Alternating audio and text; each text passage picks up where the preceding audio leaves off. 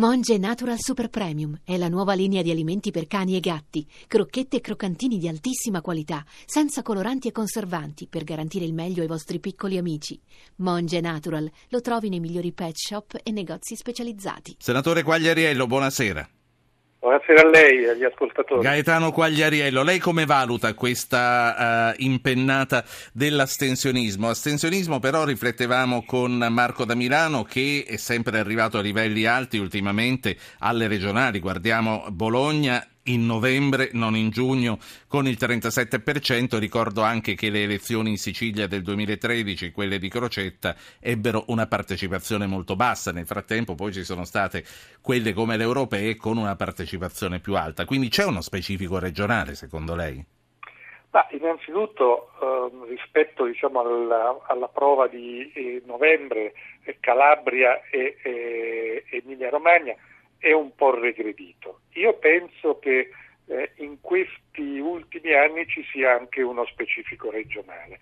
Cioè ci sono due cose, diciamo la verità. Da una parte eh, un trend eh, che è, è, un po' diciamo, mondiale, se vogliamo, molto anglosassone, e cioè eh, si vota più per le istituzioni che eh, il cittadino sente prossime che non per quelle che sente distanti. Eh, ho sentito una coda del ragionamento di da Milano, mi sembra dicesse sì. la stessa cosa. Eh, negli Stati Uniti eh, per le votazioni locali le percentuali sono molto alte e poi man mano invece le eh, percentuali diminuiscono man mano ci si distacca dall'interesse concreto. Ecco, io credo che eh, stia avvenendo anche un po' questo certo. in Italia. Ho visto un po' le percentuali di questi giorni nei comuni, sono molto più alte.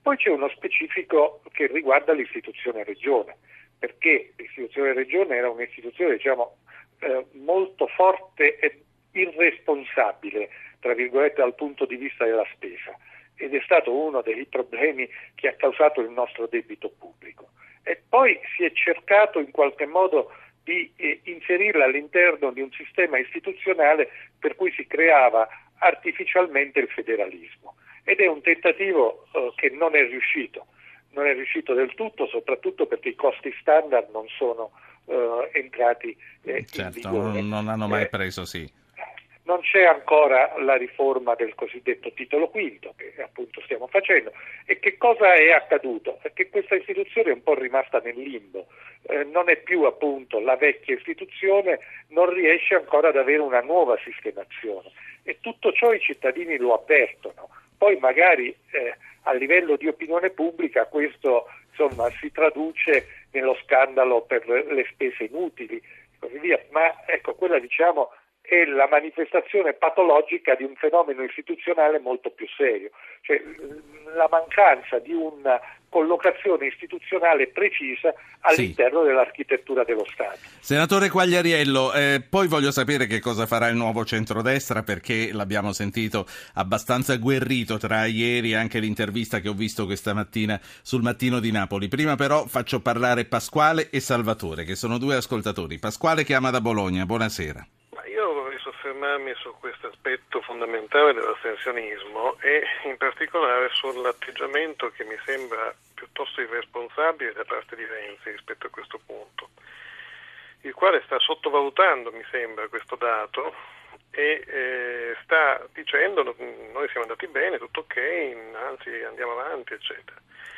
A me pare che, eh, questo astensionismo attivo, per l'appunto, l'avete definito voi stessi, sia un giudizio politico, rappresenti un giudizio politico molto preciso che i cittadini hanno dato innanzitutto nei confronti del governo, prima che nei confronti delle regioni.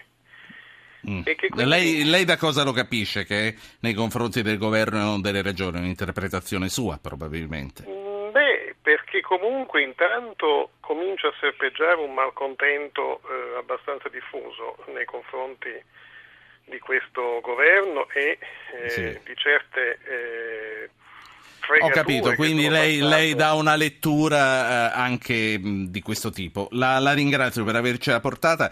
M- mi permetta, passo al prossimo ascoltatore. Salvatore dalla provincia di Agrigento, buonasera. Eh, buonasera. Eh, lei, io volevo fare una volevo sentire cosa ne pensavano i suoi ospiti. Oggi, io oggi sono stato in giro per la Sicilia perché ero ero in vacanza e quindi... Sì. Però ho letto su internet che a quanto pare il nostro presidente Crocetta, a quanto pare ha, per così dire, minacciato i suoi, i suoi compaesani che se, siccome ci sarà il, quando pare il ballottaggio ci sarà nelle elezioni comunali di Gela. Sì.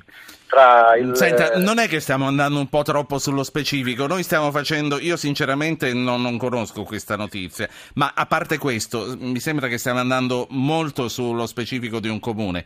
Ehm, che- Eh, che ne dice a me- Salvatore? no, io questo mi interessava, Ehm. volevo capire se volevo sapere da voi cosa ne pensaste, però se, se non è possibile. Sentiamo, eh, personalmente ammetto, eh, non, non sono molto informato sulla questione specifica di cui sta parlando. Non so Quagliariello, la, la saluto signor Salvatore eh, Quagliariello, comunque vorrei ritornare sui temi eh, più ampi, eh, nazionali direi, anche se queste erano consultazioni regionali ma hanno riguardato una buona fetta di Italia. Eh, lei, dicevo, già da ieri quando tutti erano concentrati su analisi del voto ha cominciato a ragionare sul dopo, mettendo in discussione la legge elettorale che avete appena approvato. Che cosa deve cambiare, senatore Quagliariello, dell'Italicum e perché?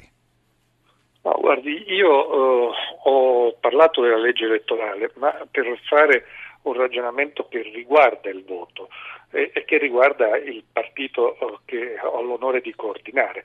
Eh, noi eh, in una situazione diciamo, molto difficile abbiamo eh, tenuto, abbiamo preso il 4%, eh, lo la stessa percentuale delle europee con il fatto che lì eravamo dappertutto con l'UDC, questa volta no. Quindi è stato un buon risultato, un risultato di tenuta. Un attimo di pausa, la metto, la metto in pausa giusto per il tempo dei titoli del TG1, poi riprendiamo dal 4% delle regionali. A sorpresa Blatter annuncia le dimissioni e dice serve una riforma a congresso per il successore nel 2016. Festa della Repubblica, parate ai fori imperiali, Mattarella, passate le tensioni elettorali, prevalga rispetto su riforme, decide il Parlamento. Dopo il voto cresce la tensione nel PD, Renzi avanti nel rinnovamento nel centrodestra e sfida tra la Lega di Salvini e Forza Italia. Caso De Luca, il neopresidente della regione Campania querela Rosi Bindi mi ha diffamato, la replica è un atto infondato e strumentale. Cina, una nave affonda nel fiume Azzurro e 400 i dispersi, forse persone ancora vive intrappolate sotto lo scafo capovolto.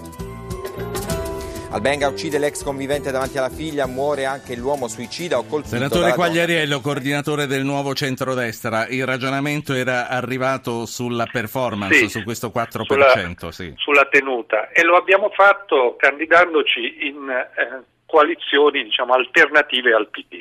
Sette regioni su sette eh, abbiamo eh, fatto appunto questa, questa scelta che è un po' nel eh, nostro DNA, per noi abbiamo detto eh, al governo per scrivere le regole insieme, ma poi vorremmo essere eh, il centro dello schieramento che eh, si opporrà a Renzi e questo tra le altre cose eh, ci, obbliga in questo senso anche eh, la eh, legge elettorale perché eh, la logica dell'Italicum eh, non è quella della coalizione ma è quella del bipartitismo. O si sta da una parte o si sta dall'altra.